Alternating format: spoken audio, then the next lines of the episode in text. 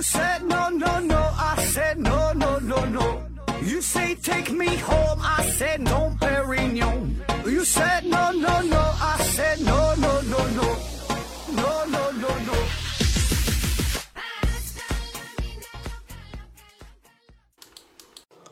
拼命探索，不计后果。欢迎您收听《思考盒子》，继续小学生的学习系列。今天呢，我们聊一聊作文的那些事儿。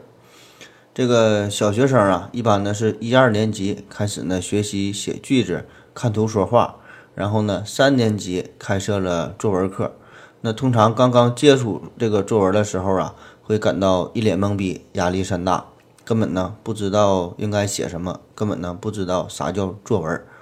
那首先声明一下，我呢既不是语文老师，也不是作家，更不是什么教育家，但是我是主播呀，主播就厉害呗，他就能白话呀。所以呢，今天呢，我就想和各位听友谈一谈针对小学生写作文的我的个人的一点看法。那强调一下，我们这档节目啊是针对于成年人的，所以呢，这个十八岁以下的小朋友，请在家长陪同下有选择性的收听。那如果听友当中正好有小学生的家长的话，那可得好好听一听我们这期节目了。你只要把我这期节目听懂了，那么你家孩子以后啊参加什么新概念作文大赛，进个前三名，那应该是不成问题。我呢总结了几个关键词，分别是兴趣、字数、题材、日记、逻辑、套路。我们先说说兴趣。有句话叫“兴趣是最好的老师”，有人说呀，这句话是爱因斯坦说的，也有人说这句话是高尔基说的。那不管是谁说的，我都觉得呀，这是一句废话。对于学习这事儿，有兴趣当然好，可问题是，一百个孩子里边，一百个孩子对这学习都没有兴趣，因为学习这事儿啊，本来呢就是一件很枯燥的事儿，很无聊的事儿。无论呢你换了什么形式、什么模式、什么方式，那本质上只要他是学习，那就没人乐意去学。而写作文这事儿，那更是没有这个王者荣耀有意思，也没有这个吃鸡有趣儿了。还有一句话叫“兴趣是可以培养的”，那这个说法呢有一定的道理，但是同样放在学习上也行不通。首先，你没有足够的时间来培养出兴趣，因为我们要考试嘛，那考试。你不可能，你得等着兴趣培养出来再去考试。那你没有兴趣，你咋整？难道你就不考了吗？那显然不可能。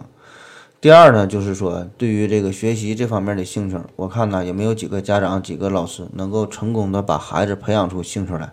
所以呢，最终你不是还得凑合学吗？那我倒觉得呀，兴趣这种东西呢，就是本来它就是封存在你体内的东西，只是呢你不知道，你没能呢把它这个正确的开启，就像这个天赋一样，是一种自带属性，不是说你想培养就能培养出来的。我举个例子，有一个一直生活在非洲农村的小伙子，二十五岁之前呢根本就是没出过他们村儿，后来呢阴差阳错来到了纽约，第一次学会了开车。马上他就发现了自己呢非常喜欢驾驶，这呢就是他这个兴趣啊被开启了。那同时他也有着很好的驾驶的天赋，很快呢就成名成为了一名优秀的车手。可是假如他要是这一辈子一直都是待在这个非洲老家的话，那一辈子没接触过汽车，那他呢就不知道自己还有驾驶兴趣，不知道呢还有这个驾驶的天赋。所以呢，这个故事就告诉我们呢，没事儿啊，就得多多体验不同的生活。那说不定你就是这个走钢丝的高手呢，那说不定你就是空中跳伞的高手呢，你就是这个深海潜水的高手呢，这绝地攀岩的高手呢，你试一试呗，万一你成功了呢？所以这个小学生作文这事儿啊，多数的小学生他是没有兴趣的，根本呢不知道要写什么，要做什么。所以啊，我们要承认这个大的前提，把这个这个困难呢。放在眼前，不要呢想的很简单，培养兴趣让孩子去学，他就能学会了。这事儿呢也得跟孩子呢把他说清楚了，因为现在这小孩啊，他成熟的都挺早，你一说他自然的就能明白。你得告诉他，写作文写作文这个事儿，可能呢很没有意思，很无聊，但是呢你还得写。一方面呢是因为为了这个考试嘛，另一方面也是呢一种生存的必须的能力。那虽然你写的不好，但是呢，你总得学着说人话呀，能让别人知道你想干啥呀，你也能表达出自己呀。第二个关键词呢叫字数，嗯，小学作文一年级嘛，呃，一般学的是这个看图写话、看图这个造句嘛。那二年级呢，就能写几句呃连贯的、通顺的这个这个句子了，能写个留言条啊，写个这个请假条啊。那这个三年级那算是正式开始写作文，一般的标准呢是三年级一百字，四年级二百字，五年级三百字，六年级四百字。但是实际情况呢？呃，字数要比这多得多。那通常情况下是三年级三百字，四年级四百字，五年级五百字，六年级六百字。大家对这个作文的字数这事儿啊，都非常的敏感。那一提到写作文，我们马上啊，这脑瓜子就嗡嗡的。那写作文的过程啊，基本就是一个凑数的过程。那也不知道应该写点啥呀。那为了凑数，就把这个小明主人公小明改成了弗拉基米尔·弗拉基米罗维奇，嗯，普京。然后呢，还用各种这个标点符号，为了多占几格呗。那因为你不管写得好写得坏，且不说哈，放一边，那你这字数总得够吧？字数不够，那就扣分。所以呢，正因为这一点，这个导致很多同学把这个重点呢都放在了字数上，而不是用心的构思写作本身。这呢也是没办法的事儿哈，因为呢你总得有个基本的要求吧。你你要不要求字数，这小学生作文那写的更是越来越短了。而且写作这事儿啊，确实也是从一个这个量变到一个质变的过程。那么就说说怎么把这个字数控制在一个要求的这个范围之内呢？那换句话说，你写的太多也不行哈，太少也不行。就比如说我们这档节目吧，原来呢我们这个节目每期啊这个时长都是在一小时左右，后来呢听友反映这时间太长了，受不了了，那我就压缩一下呗。现在每期节目呢基本都是在四十分钟左右。那你看，这呢就是技术活。我呢也可以把这个节目再压缩，就是再短一些。那同样这一期节目也可以就纯纯的干讲这个干货，只讲干货。那可能十分钟、十五分钟就讲完了。也可以呢兑点水，兑点水扯扯犊子，跟你呢多唠十块钱的。然后呢你也不感觉啰嗦，感觉这个说的还挺有意思。你看呢，这就是强大的文案处理能力，丰富的编辑写作的功底。当然，这也也就是我在小学生面前吹吹牛逼哈。关于这个小学生作文字数的事儿，我谈两条哈，非常的重点。嗯，第一个呢是构思，第二个呢是这个细化。那啥叫构思？就是说呀，你得考虑啊，我的这篇作文大概呢得写几个自然段，每段呢写点啥，然后每段呢大约呢有多少个字儿？那就像是你这个啃鸡架似的。你这个一个鸡架，那个就两瓶啤酒那也行，那一个鸡架也可以就五瓶啤酒那也行。重点呢就是你得掂量好，我这个吃这一口鸡肉，我得呢喝几口酒下去，然后呢把这个酒和这个鸡架的比例哈做好分配。当然这个问题对于小学生来说呀，可能是非常非常困难的，因为他每写出一句话，每挤出这一个字儿，那都是非常艰难的过程。不过呢。没有关系，一旦你形成了这种良好的写作模式，那么你以后不管是中考、高考，甚至说当主播了，自己这个写稿子，这呢都能用得上。举个例子吧，比如非常常见的一个题目，呃，第一次做家务，假如说要求写三百字儿，我估计这个题目大伙儿可能也都是遇着过，都写过。那咱们就说这个做家务，咱写这个打扫屋子这事儿。那我们就可以分成三部分，或者说是三个自然段。第一段就写一写，就我们为什么要这个呃打扫屋子，做个小铺垫，嗯，大约呢五十个字儿吧。那第二段呢就写具体怎么打扫，这个打扫的过程，这呢是重点的部分。预计呢我们写二百个字儿。第三段呢就写打扫之后这个最后的结果，啊，可以再写五十个字儿，那加一起就三百个字儿了。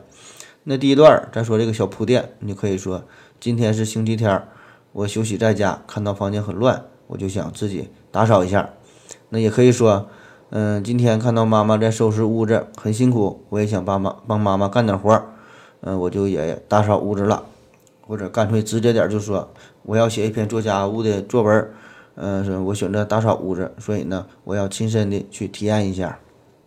那第二部分就是文章的重点了，就是打扫的具体过程嘛，咱预写二百字，这个呢，你可以从你最熟悉的。嗯，整理自己的这个小书包开始，然后呢，整理自己的小书桌、自己的小床、小屋。那字数不够，那你就是再继续打扫下去呗。那打扫一下客厅，还不够，你就是擦擦餐厅、擦擦厨房。那实在还不够，那就得刷刷马桶了，擦擦排油烟机了。嗯，实在不行呢，你还得疏通下这个下水管道。那你要是这么写完还是不够，那你就得清洗地热了。就是说呀，你把这一个二百字的这个任务呢，分成一个一个小的任务。那么经过这拆分之后，你每描述的一个地方，可能呢，你只要写五十个字那就行了。那么这样来说，你写四个地方就能凑成二百字了。那你每个地方写的很少，那就再多写两个地方也行。第三部分呢，就是这个打扫之后的结果，自然呢就是这个屋子很干净呗。那如果妈妈在现场，那就是说妈妈露出了浓浓的微笑，然后呢说我长大了，听话了，懂事了。那如果妈妈不在场，那就等妈妈回来，一推门大吃一惊，露出了微笑，对我说：“你长大了，听听话了，懂事儿了。”那再说第二方面，就是细化。那所谓的细化，就是凑字儿呗，就把把这个正常的一个字儿给它说的复杂一点。那么当然，这要比这个前面说这个小明啊，这改成普京的方法呢，更有技术含量了。也就是说呀，我们呢多用一些形容词，多用一些副词。那比如说花。不好好说它是花哈，说是红色的花，说成是娇艳欲滴的玫瑰，说成是一朵来自佛罗伦萨的寂寞的玫瑰，说成是一朵满含泪水的玫瑰，说成呢是一朵等爱的玫瑰，玫瑰，一朵呢受伤的玫瑰。你看，这是文艺青年呐，经常爱干这种事儿。那小学生的写作自然是，呃，非常简单，用词呢非常的干瘪，所以呢，这正是他最缺少的地方，我们呢要刻意训练他的地方。最开始呢，可以从这个简单的词语开始练习，然后呢是句子。那么每个句子你写长了翻倍了，这个字数呢自然呢也就增加了，也就够了。当然，这个小孩啊，他掌握的词语也非常的有限，嗯，所以呢，我们可以从这个，比如说颜色呀，从这个状态呀，从这个数量词啊，从这几个大的方面入手。那你说，比如这句，那我有一块橡皮，你就可以改成呢，我有一块绿色的圆形的软软的橡皮。再比如。我说，你就那可以变成我高兴的说，我开心的说，我难过的说，我悲伤的说，这些呢都是非常简单实用的办法。我竟然没有掉头，最残忍那一刻，静静看你走，一点都不像我。原来人会变得温柔。是透彻的懂了，爱情是流动的，不由人的，何必激动着要理由？好了啊，喝了口水回来，我们继续聊。第三个关键词叫题材，这里说的题材呀，指的是文章的题材，主要呢包括包括记叙文、说明文、议论文、应用文。那还有一个呢，叫做文学题材。包括呢，小说、诗歌、戏剧、散文等等这些，可能您各位都觉得哈这些东西很复杂呀，更别说是怎么教会小学生了。其实呢，我倒是觉得呀，正因为没有把题材这事儿和小学生讲清楚，所以呢，他们才写不好作文。其实小学作文概括来说呀，可以分为写人、写景、写物、叙事、抒情、议论、嗯、说明、书信这几大类。那这里边啊，书信。嗯，不是特别常用，那基本呢就是记住几个固定的格式那就可以了。而这个说明文，这个呢大概了解一下就行，它总不可能让你写一个这个激光打印机的使用方法吧，对吧？或者让你写一个什么对乙酰氨基酚的用药说明吧。而这个纯抒情和议论文呢，这个基本是到初中和高中才会涉及到。当然了，这个每每一篇这个作文里边多多少少呢都会有这个抒情和议论的成分在里边哈。那我们的重点呢，就是放在这个写人、写景、写物和叙事上面。其实呢，就是两种，呃，一个呢就是写景物呗，一个呢就是这人和事儿。那写景物的时候，孩子们呢常常会遇到这样的问题，就是说简单的写了几句之后，就不知道呢再写点啥了。原因呢，这个往往就是说，这些景物呢它是静止的呀，所以呢，当我们把眼前看到的东西都描述了之后，就不知道呢再写啥了。那就算是用了前面我说的这个凑数大法，那也不好使。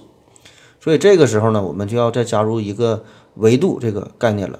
那么最常用的办法呢，就是先加入一个时间的维度，短则呢可能几分钟，或者呢是一天哈早中晚的变化，长则呢可以几个月甚至是一年的变化。那这样呢，一个静止的东西就写活了，写的呢就富有变化了。那举个常见的例子，比如说。呃，这个校园的小花园，这很常见的题目了。嗯，还是我们用这个三段法哈，第一段写我们学校有个小花园，花园呢在操场的后边，花园里呢有很多的花，很漂亮，我们呢都很喜欢它，经常呢在里面玩耍。那第二段就是具体写这个花园啥样了，那就得说这里边有什么花呗。花园里有牵牛花，有月季花，有鸡冠花，什么什么花。那么这些花名都写了一遍，然后就不知道写啥了。你看这时候咋办？我们呢就加入时间的维度，比如说一天哈，早中晚，早上就写呀，这花园里的这些花啊，花瓣上呢还有着露水，显得呢更加的这个芬芳，更加的漂亮。那中午这个太阳啊，给这个花啊晒得蔫了。所以呢，我呢就打来了水，给一些花呢，呃浇水。那傍晚的时候放学了，经过这小花园，阳光照耀之下，显得呢更加的漂亮，我更加喜欢它了，依依不舍地离开了学校。那对于高年级的这个学生啊，就可以加入一年四季的变化。嗯，比如说春天，这个万物复苏啊，这些花儿含苞待放的；那夏天，这花都开了，百花齐放，呃，争先斗艳的。嗯，秋天呢如何如何，冬天如何如何，你自己往上写词儿吧。分别这么一写，那么这一个花园就变成了四个花园，这个字数呢够了，这个看起来呢也文章非常的饱满，还可以呢在这个空间上继续拓展，因为我们看到的这一个画啊，我们的眼前的景象啊，可能，呃，就是看着看到了眼前的呃这么大的一个东西，你可以呢把这个继续呢向大了方向扩展，也可以向小了方向进行细化。那比如说，你说这个花花园，花园里不只有这个花啊，你还有这个凉亭啊，还有这个小石椅啊，还有这个乱石铺的小路啊等等，也可以呢往细了上写。比如说花园里，呃，这些土壤啊里边有小蚂蚁呀，有这个小蚯蚓呐，你可以观察这些东西，也都是花园的一部分。那第三段就是抒情和议议论阶段了，这个呢不做特殊强调了，自由发挥吧，哪怕写一两句哈，这个真挚的感情那也行。然后说说这个写人和叙事，其实写人叙事啊，这不是两个题材嘛？那其实呢，可以我们可以看作是一回事哈。当然，从这个专业的写作方面来来说呀，这里边差别很大，各有各自很多的技法在里边。但是在小学阶段，我觉得呀，这写人和叙事这俩呢，没有必要分得太清。那写人嘛，你就离不开事儿；写事儿啊，你也离不开人呐。那注意哈，这里边说写人，不是说单纯描述他的外貌长什么样儿。这个黑色的头发呀，两个眼睛，一个鼻子，一张嘴呀，这是他的一部分哈，但是不是全部，也不是说让你就是呃说写一些细节，就是说这人啊发育正常，营养中等，神志清楚，自主体位，全身皮肤黏膜无脂感无黄染，全身浅表淋巴结呢未触及肿大，这个头颅五官呢都是无畸形，发育正常的，双侧瞳孔等大正圆，对光反射存在。这这呢是只是一个表面上的描述。我们说写一个人呢，是让你写这个人做了什么事儿，所以呢，这个人和事儿啊，这俩是交织在一起的。这个写好了呢，才看起来呢比较丰满。那我记得很清楚啊，我小学时候老师就说过嘛，作文六要素：时间、地点、人物、起因、经过、结果。那么写人写事儿都是如此，我们呢都可以这么套用一下。呃，比如说常见的题目哈，我的同桌，这呢就是让你写人呗。那再比如还有个常见的题目。嗯，比如说记一次拔河比赛，你看这呢可以看作成就是写事儿。那实际上呢，我们可以把这俩呢糅合在一起，变成一道题，还是用三段式哈。第一段说，嗯，我的同桌叫小明，他呢是一个大胖子，他呢是我最好的朋友，我们呢经常一起写作业，也呢一经常一起玩游戏。嗯，第二段就说呀，这个具体描述这拔河的过程，然后通过这通过这个拔河的过程，我们就会描述一下这个小明这个人儿。那比如说第二段就写了，昨天下午，那我们在学校里边呢举行了一场拔河比赛，我们的对手是三年二班，老师呢选了十名男生参加比赛，我和我的同桌小明，呃，都参赛了，嗯，那么大家呢，这个呃参加这场这个拔河比赛，呃，大家死死的攥住了这个麻绳，然后呢非常的用力，双脚啊恨不得呢都顶进了地里边，那特别是我的这个同桌。他呀，这个小明啊，他的脸呢憋得通红，拼命的就是往我们这边拉呗。然后我心里说呀，这个大胖子可别把他身上的肥油再给甩出来。然后第三段呢，就是写的结果，结果就说我们拔河比赛最后我们是胜利了，然后同学们很高兴，我的同桌小明也非常的高兴，他一高兴就跳起来了，感觉大地呢都在颤抖。注意哈，这里边这里边啊，并不是说你非得你那个同桌非常胖才能写拔河。你瘦，你也可以这样写啊。你说我的同桌叫小明，他呢虽然很瘦，嗯，但是在这个拔河比赛的时候也非常的努力，嗯，脑袋上什么流着豆大的汗珠啊，那我们非常努力呀，都加油啊之类的。你可能会说哈，你是个老司机，嗯，怎么写都有理，这小孩不会呀。但是啊，这个老司机都是从新手一点点磨练出来的哈。嗯，下面来说说逻辑的这个事儿哈，关键词逻辑。关于小学生啊，这个逻辑啊，我觉得就是有条理性，就是说呀，你得知道先写什么，后写什么，就是一个顺序，而不是说你想到什么就写什么。嗯，我给大家再提个思路哈。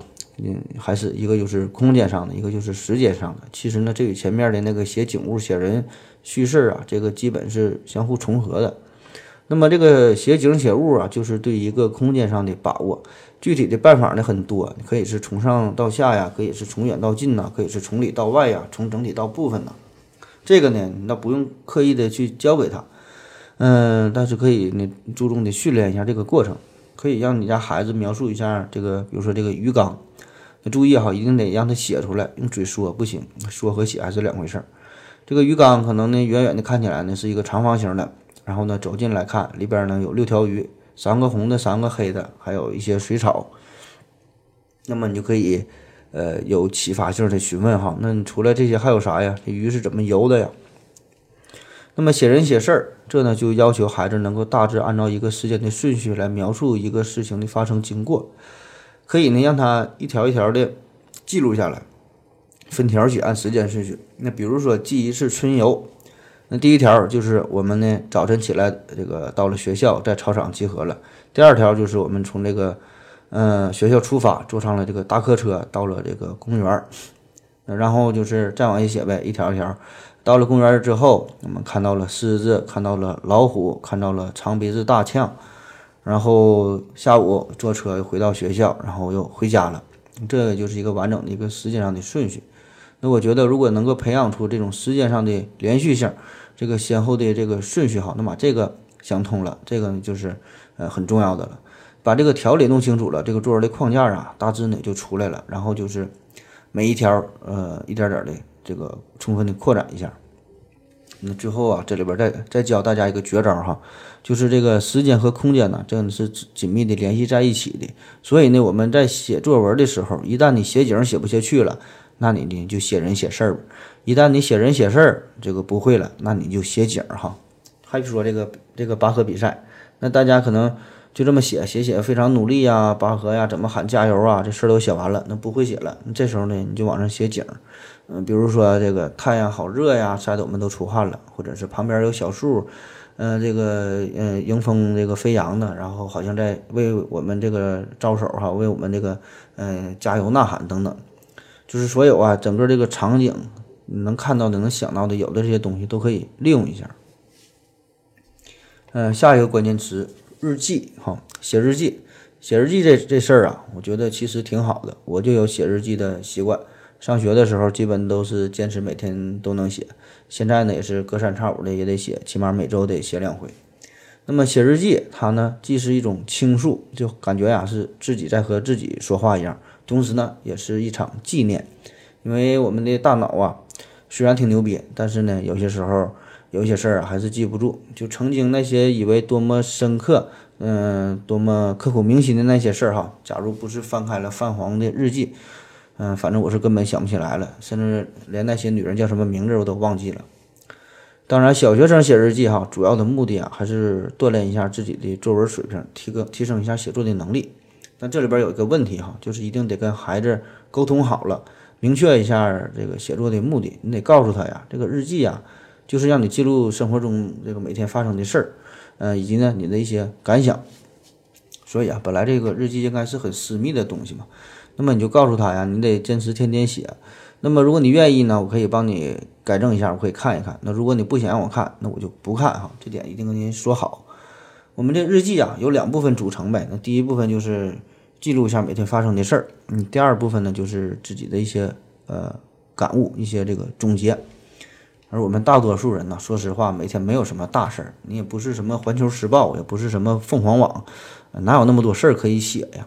而至于这个感悟这部分，这小孩儿他也小啊，也不知道什么叫总结经验，什么叫日三省吾身哈，更是没得写了。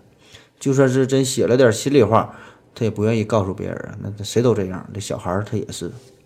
所以这个时候，我们可以把这个日记啊换成一种另外的模式，就是呃变得这相对开放一点哈，或者说呢，嗯，不让这个小孩啊非得把自己什么心里话写出来，你可以给他一个这个半命题的作文啊。那比如说，嗯，记录这个今天有意义的事儿啊，有意思的事儿啊。比如说，你给他买了个地球仪啊，让他描述一下。嗯，比如说写下邻居家的小狗啊，等等这些你都行。我觉得你当你给定他题目的时候啊，这比单纯的写日记呢要好一些。起码呢，这小孩儿啊，他知道该写点啥，以什么为主题了。好了，就等我一会儿。我竟然没有掉头，最残忍那一刻，静静看你走，一点都不像我。原来人会变得温柔，是透彻的懂了，爱情是流动的，不由人的，何必激动着要理由？好了哈，尿了个尿回来，我们继续聊，说说最后一个关键词叫套路。其实啊，以上说的种种方法呢，都是套路。套路这个词儿啊，反正我个人感觉呀、这不算一个贬义词，起码呢是一个中性词，偏褒义的。别以为这个小孩还小哈就没有套路，其实就是小孩才能正应该好好学习一下套路。我们看一下对于套路的定义。那所谓的套路，就是指精心策划的应对某种情况的方式方法。使用这种方式方法的人，往往呢已经对该方式方法已经能够熟练的掌握，并且呢形成了条件反射，逻辑上倾向于惯性的使用这种这个应对的方式方法来呃处理复杂的情况。心理上呢，往往呢已经产生了对此方法的依赖性。那么，使用某种特定不变的处理事件的这种方式，那么对一些情况之下的处理的这种形式形成的这种路数，我们呢就称作为套路。那你看这个定义多好啊！这就是为我们中国这个考试哈量身定做的。那么为了考试，那只能是多学一些套路，少了一点真诚，那否则人家就不给你分儿。你说咋整？我们这个考试啊，我们考试哈，就是学习这种套路嘛，其实就是一种方式方法嘛，形成条件反射。那写作文更是如此了。那除非你得达到一定档次，成为大家，那才能顺其自然、信口开河的哈。以无法为有法，以无限为有限哈。那达到这种档次的人，那是太少了。那我们写作文最大的一个套路，那就是模仿。说的好听叫模仿哈，那不好听点儿呢，就是叫抄袭。嗯，说的更好听点儿呢，那叫做借鉴哈。天下文章一大抄，抄来抄去有提高。这话呀很有道理，但是很多人并没有真正理解这里边这个抄的意思，往往呢是停留在了表面。这个呢，我就给大伙儿解释一下。那么首先有一种抄哈，就最常见的一种抄，就是这种不要脸的抄。比如说有的国家，它这种学术论文造假呀，这就泛滥成灾，这情况特别严重。特别呢是这个医学的这个学术论文。极其严重哈，全是抄的，大伙儿都是互相抄来抄去，也没人管。包括这个毕业论文呐、晋级论文呐，当然这里边大家呀都有自己的苦衷。可是这个造假毕竟是造假呀，它不不是正确的事儿嘛。那么这种抄袭就是，嗯，把这个把字句变成了被字句哈，这还真就是小学生的水平了。还有呢，就是改一些数据，三十七点五呢改成三十七点六哈。还有呢，就是把这个文章里边的这个图画啊，给那个转个圈儿，嗯，可以呢顺时针转个九十度，这样呢看起来跟原来呢就不一样了。当然，如果你想再发表这个类似的文章，你可以在逆时针再再转九十度哈。你看，这就是两个图了。那么你再转个一百八十度，那又一个图了。可以呢进行呢再做一些剪切修复哈，这 P 图啊，这大伙儿都厉害。那因为现在这个是用电脑进行自动审查嘛，要查这个重复率嘛，所以呢，这个就要求我们更严格的这个进行抄袭了。那不能从两三篇文章抄袭拼成一篇了，那就得是旁征博引、多点开花了，就得综合整理十篇、二十篇的论文哈，才能变成自己的。这是第一种抄。那么第二种抄就是古人经常干的事儿，叫做化用和这个用典哈，这个可就有点深了。所谓的化用啊，就是化就融化的化，用就使用的用。化用呢，就是呃把他人作品中的这个句儿啊，甚至是大段的话呀，或者是这个作品啊，给化解开来，就给它融化了。然后呢，根据表达的要求，再重新的组合、重新的整理、灵活的运用，形成了一个有机的整体，变成自己的东西。用典哈，用典的典那就是典故啊，就凡是这个诗文中引用过去的与这个有关的人儿啊、地方啊、这个事儿啊，或者是物哈这些史实，嗯，或者是一些这个语言，就是引用古人的这些东西都可以呢，都叫做用典。呃，举个例子吧，先说说这个化用的例子。那么《滕王阁序》哈，《滕王阁序》里边有一句叫“东隅已逝，桑榆非晚”。那么这句话呢，那实际上也就是化用了。《后汉书》里边叫“失之东隅，收之桑榆”这句话。再比如有个歌曲叫《涛声依旧》啊，这里边歌词很好哈。歌这里边有这么一句叫“呃，留下一盏渔火，让它呢停留在枫桥边”。还有一句叫“月落乌啼，总是千年的风霜”。那看起来很熟悉，那实际上呢，这呢就可以理解为它呢是化用了唐代诗人张继的这个《枫桥夜泊》里边的。这个诗哈，月落乌啼霜满天，江枫渔火对愁眠，就是把这个句子给揉碎了，重新组合，变成了自己的东西，这呢就叫做化用。那个再说个这个用典哈，用典，那这就更多了，很多诗句，很多古文，很多这个古人写的这些东西啊。嗯，经常用这个用典这种手法，那看似很简单的一句话，实际上呢，可能里边很多词儿呢都是非常有，都是很有出处的。那么细研究起来，这里边学问呢就大了。咱一般呢可能也就是停留在表面上边。再举个例子，比如说辛弃疾的这个《破阵子》哈，嗯，醉里挑灯看剑，梦回吹角连营，八百里分麾下炙，五十弦翻塞外声，沙场秋点兵，马作的卢飞快，弓如霹雳弦惊。了却君王天下事，赢得生前身后名。可怜白发生。那么这里边哈有个有个词叫八百里，嗯，为什么这个叫八百里分麾下炙呢？不说九百里，不说七百里呢？不说八百五十里呢？哈，这个八百里呀，在这里边呢，指代的就是牛哈，就是这个牛，妹妹叫它牛。这个呢是这是出自于这个《世说新语》，《世说新语》这里边呢是有典故的。这个八百里分麾下炙，那翻译成现代话呢，就是说呀，请这个手下人一起吃烤牛肉，把这个牛啊给宰了，分麾下嘛，麾下就自己的部下，炙就是烤牛肉嘛。那只有这个吃饱了，咱才能去打仗嘛。另外这里边还用一个点呢，是这个马作的卢飞快。这个的卢，的卢呢，这个是刘备骑过的这个马的名字。那看过《三国演义》的朋友都应该有印象，就这个刘备呀，这个过这个潭溪水哈。那就靠这个的卢啊，这一跃三丈，然后呢，帮助这个刘备就是脱离了险境。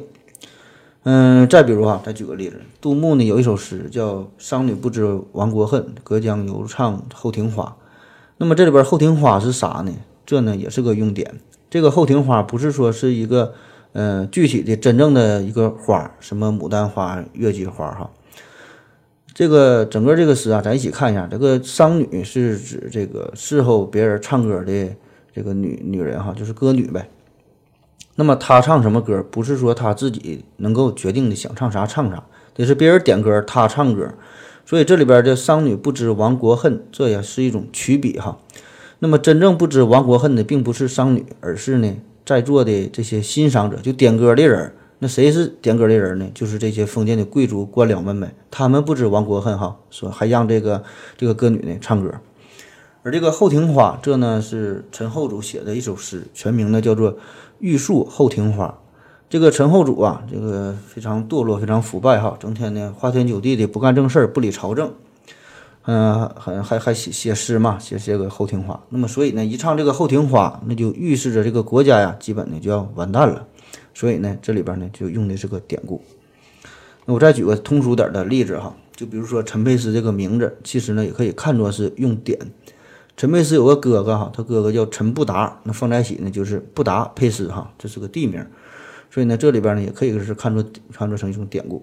那么再比如哈，前一阵有个电视剧叫《平凡的岁月》，嗯，这沙溢主演的，他电视剧里边呢他叫李大宝，还有两个弟弟叫二宝和三宝，他呢还有两个妹妹叫大雅和小雅。那么看完这个电视剧，突然有一天我就顿悟了一个事儿，原来呀，这个大雅和小雅这个名字，人家也是有渊源的，不是随便叫的，这是取自于这个《诗经》啊，风雅颂》里边不有这个大雅和小雅嘛？所以呢，人家这个名儿也可以呢看作是一个用典。这个扯得有点远了哈。总之吧，就是化用和用典呐，这是人家上档次的抄袭。这呢，我觉得这个应该算是这个天下文章一大抄。人家说的这个抄的事儿哈，不是咱们今人咱们的这种愣抄瞎抄那不行啊。嗯，还有一种抄袭啊，还有一种抄袭属于这个创作上、创作技法上的一个模仿。比如说这个文学技法里边哈，有个叫意识流小说，这个是在第一次世界大战前后出现的。经典的代表作有这个《追忆似水年华》和这个《尤里西斯》。然后呢，这个意识流小说呢，就是大伙儿的都采用这种这种这种方式哈，都开始学习这个技法，都这么写。嗯，其实这事儿啊，我们并不陌生啊。比如说这个武侠小说里边，这个金庸、古龙啊最有名啊，所以呢，很多人就是模仿他们的这个写作的风格，包括这个用词的格调哈，嗯，叙事的手法等等呢，都是跟他学习。所以呢，这也可以算上算得上一种模仿。甚至现在咱们不有这书吗？叫金庸新著、古龙巨著哈。那一打听，这作者叫金庸，金庸新，古龙巨哈。那么说了这么多模仿。其实对于小学生来说呀，小学生来说都非常难呐。这个家长和这个老师啊，可能也是出于好意，就是想这个让孩子多学习一下。说这个熟读唐诗三百首，不会作诗也会吟哈。那你多多的看书，多多的看这些名著，耳濡目染的、潜移默化的，天天这么熏陶，熏着熏着呢，这人可能就熏迷糊了。我个人感觉呀，这种熏陶的作用其实并不大哈。不信你可以问问那那些看书的人，就看武侠书的。嗯，飞雪连天射白鹿哈，笑书神侠倚碧鸳，这些书都看完了，嗯，他就能写出武侠小说吗？他显然不能啊，他就看个热闹的。所以这个学习啊，必然是一个痛苦的过程，是一个刻意加工的过程。嗯，就像咱学英语吧，你天天什么听英语歌啊，看英语电影啊，所谓的什么营造氛围，我感觉这作用呢也不大哈。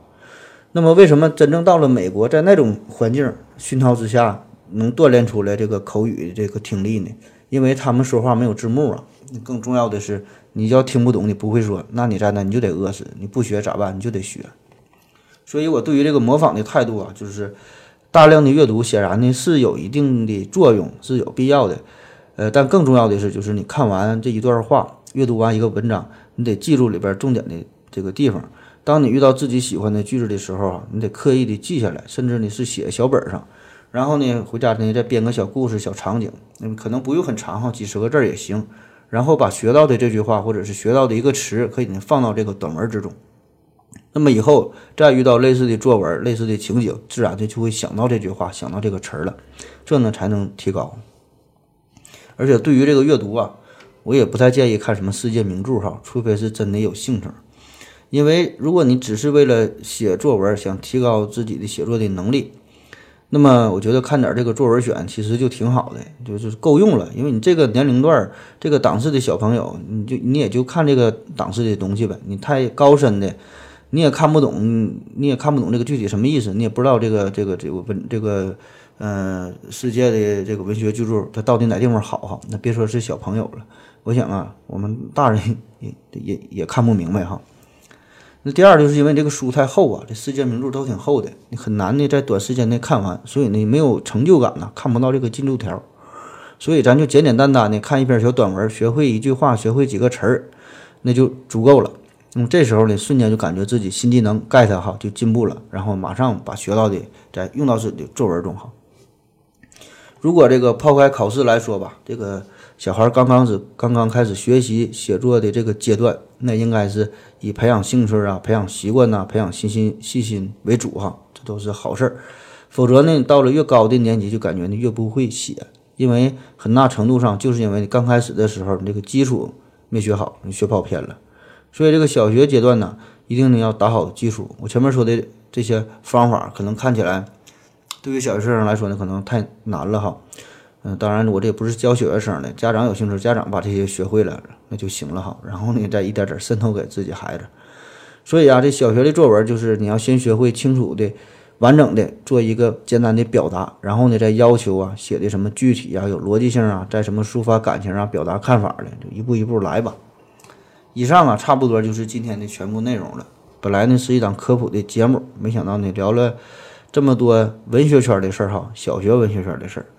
我们透过文学的这个现象哈，可以看到呢，其实也是教育的本质，也是考试的本质。嗯，写作的过程呢，其实呢也是我们一个思维的过程，其实与这个科学呀，它也是息息相关的。那么，希望通过以上的内容，能够给大家提供一些思路。写作这事儿啊，其实很有用哈，可能我们平时不在意了。以前没有微信的时候，我们都发短信嘛，那短短的七十个字儿就能看出一个人的文化水平，一个人的素质修养。那你能把这个话说好了，说明白了哈，这呢就是技术活。那现在我们这个发微信呐，发微博哈，嗯，也是如此啊。这个照片照的都挺漂亮哈，其实也不是你长得漂亮，也不是摄影技术好，都是这个手机功能进步了，修图的这个软件啊功能强大了。但是对于这些照片哈，旁边配的这些事儿，配的这些字儿哈，可能呢就要差一个档次了。所以啊，我们还得不断的。学习新知识啊，努力的提升自己的知识水平啊，这样呢才能配得上这些美丽的图片嘛。文学修养这事儿哈，一辈子的事儿，不是说你花三两个月看完几本《红楼梦》，马上就是出口成章、下笔成文了。那么，如果你后悔小时候没好好学习写作，没学没学好这个作文的话，也没关系，经常听我们节目就行了。另外，再推荐一个作文写的嗷嗷好的节目，叫《回到二零四九》哈。这个刘老师那是篇篇都是满分作文啊！谢谢大家收听，再见。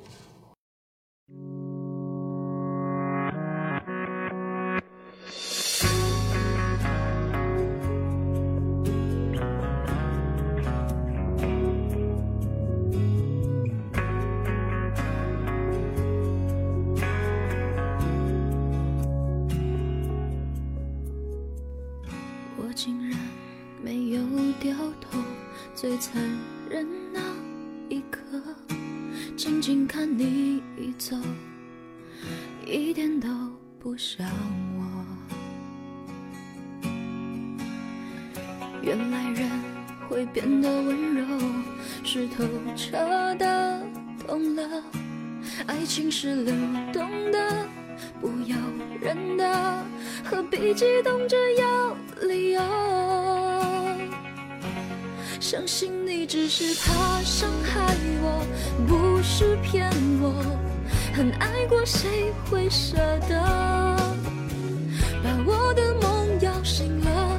宣布幸福不会来了，用心酸微笑去原谅了，也翻越了，有昨天还是好的，但明天是自己的。是懂了，快乐是选择。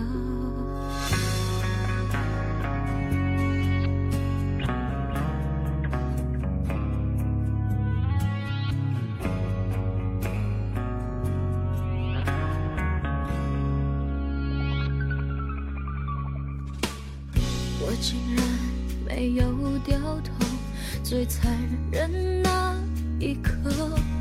静静看你走，一点都不像我。原来人会变得温柔，是透彻的懂了。爱情是流动的，不由人的，何必激动着要理由？只是怕伤害我，不是骗我。很爱过，谁会舍得把我的梦摇醒了？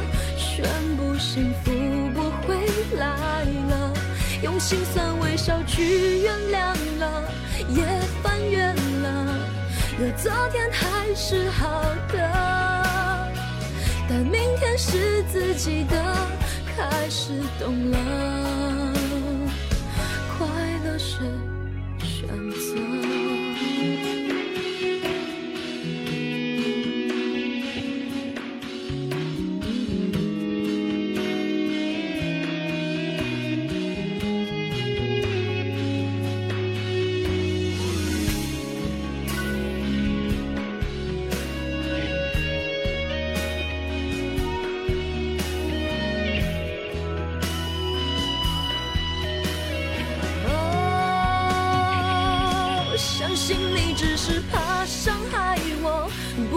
是骗我，很爱过谁会舍得把我的梦摇醒了，宣布幸福它不会来了，用心酸微笑去原谅了，也翻越了，有昨天还是好的，但明天是自己的，开始懂。